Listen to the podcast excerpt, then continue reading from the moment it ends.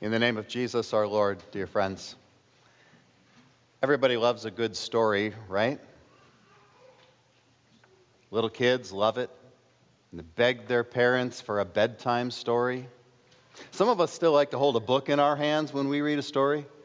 Others like to download it onto their tablet or, or something else. Husbands and wives swap stories at the end of their day. Friends get together to share stories over a cup of coffee, a glass of wine. Well, today we are treated to three great stories. Great because God's grace is the highlight of all three. Our first story is a short one. It's the story of undeserving sinners and the faithful few. And it's just this all the tax collectors and sinners were coming to Jesus to hear him, but the Pharisees and the experts in the law were complaining. This man welcomes sinners and eats with them. Two years before this, Jesus walked right up to a tax collector's booth and spoke two words to one of the men who was viewed as disgusting, a disgusting traitor, a Jew who was working for the Romans, collecting the taxes, overcharging the people, and then keeping the rest.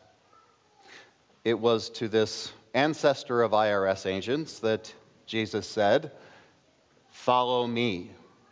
So Matthew got up, left his job, and was a follower of Jesus from that very day. And he was so excited about it, he held a party for Jesus. And there were a lot of tax collectors there at that party. And the Pharisees and experts in the law grumbled against his disciples, saying, Why do you eat and drink with tax collectors and sinners? Now, two years later, Jesus is still making time for the tax collectors and the sinners in order to teach them. How could Jesus do this? Tax collectors were so hated among the people. They couldn't serve as witnesses, they couldn't be judges, they were expelled from the synagogues. And the term sinners typically ref- referred to tax collectors and adulterers and robbers and other public sinners. The difference between those people and this select few super religious people was enormous. At least that's what the, the Pharisees and the experts in the law thought. These faithful few would never do what Jesus was doing. They tried to live according to every one of God's commands. They even came up with a bunch of other commands that they treated as if they came from God. And even though Jesus had pointed out to them where they had sinned and had told them that they weren't quite as faithful to God as they thought they were, they still did not see themselves on the same level as these tax collectors and sinners. Tax, collector, tax collectors and sinners did not deserve the attention from Jesus that they were getting. So, the same thing that they had complained about early in Jesus' ministry was still an issue here near the end of his life and earthly ministry. Jesus never stopped reaching out with his grace to those undeserving sinners who needed him. And the faithful few who should have listened to Jesus and found his grace never stopped resenting him for it. They condemned Jesus even while he was teaching that there is no condemnation for those who trust in him. That brings us to our second story. To these faithful few, the, the faithful in their minds anyway, Jesus told the story that has been called the, the story of the prodigal son, or the story of the recklessly wasteful son. But I would suggest that we call it the story of the undeserving son and the faithful son. Jesus made up a story to make a spiritual point. We call those kinds of stories parables. Given the reaction of these religious leaders to Jesus' willingness to teach sinners, uh, they also needed to learn from Jesus. And so he tells them this story. A father was asked by his youngest son if he might receive his share of the inheritance. The father agreed, and so the son took his new wealth and left his father and his brother behind. But he made bad decisions and lived a sinful life. He went broke. He became a servant and then finally a beggar. So when life bottomed out, he thought about the nice life that the hired men of his father had. In humility, he didn't even think about going back home as his father's son, but he would offer himself as a hired worker to his dad. He knew that what he had done was wrong, and he was sorry for it. And so he went home, intending to beg for the forgiveness that he did not deserve. But let's not forget the other son, the faithful son. He was jealous because he felt that his little brother, after all he had done, was not deserving of his father's forgiveness, much less his love. He was the faithful one. He was the one that deserved the kind of attention that his father was giving to his brother. He deserved a party. He was the good son. He said that he, he never disobeyed his father. And he said that he had slaved away for his father. Not exactly the, the loving heart of service to dad and the family, was it? And do you think his father didn't care for him, didn't give him things? It would be hard to imagine from a father who gave half the inheritance to one son early. Hard to imagine from a son uh, from a father who, who took back an irresponsible son. Hard to imagine from a father who took the time to lovingly explain to the hurting older son the way he did. No, his, this son's words and actions came from a sinful heart. The bright spot in the story, of course, is the father's grace, his willingness to extend forgiveness and love to both of his sons. The third story is the story of undeserving us and the faithful God. If you had been there, which crowd might you have been part of on the day that Jesus told this story? Can you relate to the sinners who didn't follow God's will? The ones that were shunned by the, the religious faithful? Or might you have been one of the supposedly faithful few who felt that they were a little better than others and didn't really understand Jesus' heart of love and compassion for all people. Sin really affects us like both types, doesn't it? Either way, Jesus would have reached out to us with his love the way he reached out to them. He was teaching the sinners, he was trying to teach the religious um, accusers with his story. So Jesus' heart of love reached out to both, just as he reaches out to every one of us here today, no matter what we've done.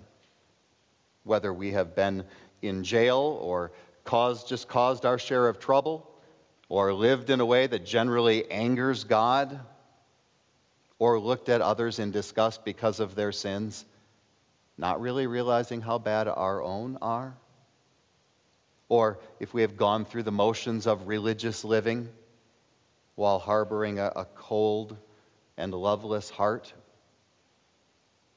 We're like the wayward son, the undeserving son, aren't we? God is good to us. He gives us more than we need. He tells us to be good managers of those things, and we mess it up. We live mostly for pleasure we waste what God has given to us. We've made bad decisions. Sometimes we, we have little use for our Heavenly Father, even though He's the one that's given us everything. And then when we're down and out, then we come crawling back to Him. At least I hope we do. Because our loving Heavenly Father stands there waiting to receive us back He wants to take the lives that we have trashed and our broken hearts and fix them. He wants us to be dearly loved members of his family, just like Jesus wanted the tax collectors and the sinners to be his. Jesus wouldn't make us work our way back into his family like we sometimes want to do. You've felt that, haven't you? You've sinned and you know it and you keep wanting to do things to make up for it.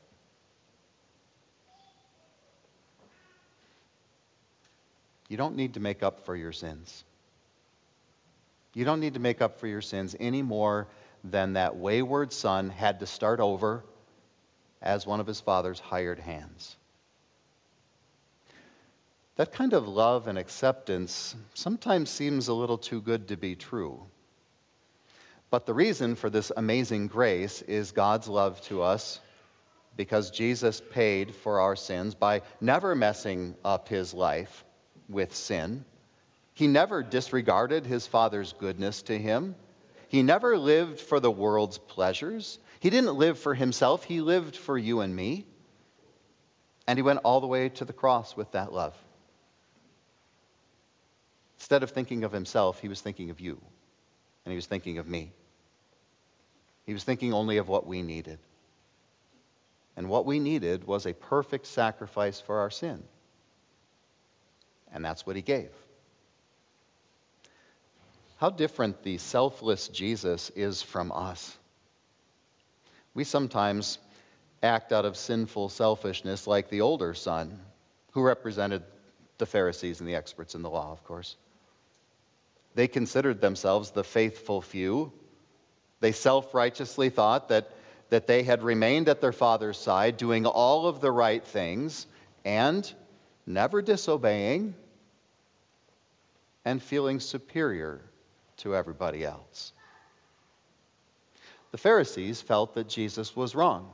He was wrong to, to lavish his love on tax collectors and sinners.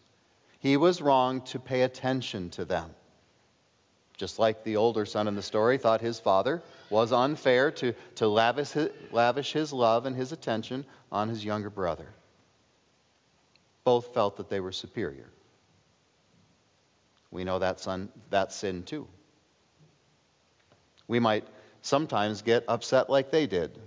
We might think that our lives ought to go one way or the other because, after all, we're faithful we go to church and we give our offerings and we even serve God's people, surely we deserve better treatment for our faithful behavior. Surely Jesus should pay more attention to us. How naturally sins like this come to us. The truth is, we deserve nothing from God. The tax collectors and the sinners, they deserved nothing from Jesus. The Pharisees and the experts in the law, they deserved nothing from Jesus.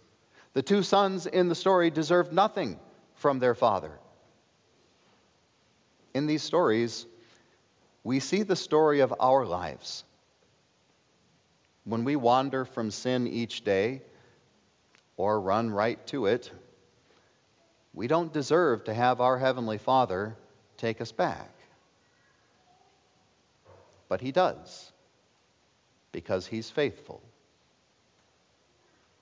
When we're far away, our Heavenly Father is looking for us. When we repent and we're returning to God, He comes out to meet us. The past is forgiven, it's gone. Doesn't matter how bad the sins were, doesn't matter how terrible we feel about it. God's gifts of forgiveness and love are showered upon us. And there is rejoicing. God our Father, Jesus our Savior, the Holy Spirit, the angels in heaven, all rejoice over sinners who repent, those who were dead but now are spiritually alive those who were lost, but now are found. I'd like to think that some of those tax collectors and sinners repented and turned to Jesus in faith. I'd like to think that even some of those callous Pharisees and, and experts in the law repented, listened to Jesus, and, and trusted in him too. I pray that all of us here this morning will also repent of our sins and, and look to Jesus for forgiving, forgiveness, knowing that even though we're undeserving, God is faithful and He will take us back and forgive us. Because of His forgiveness and His love, we know that one day our Heavenly Father will open His arms and He will welcome us into His home in heaven. Amen.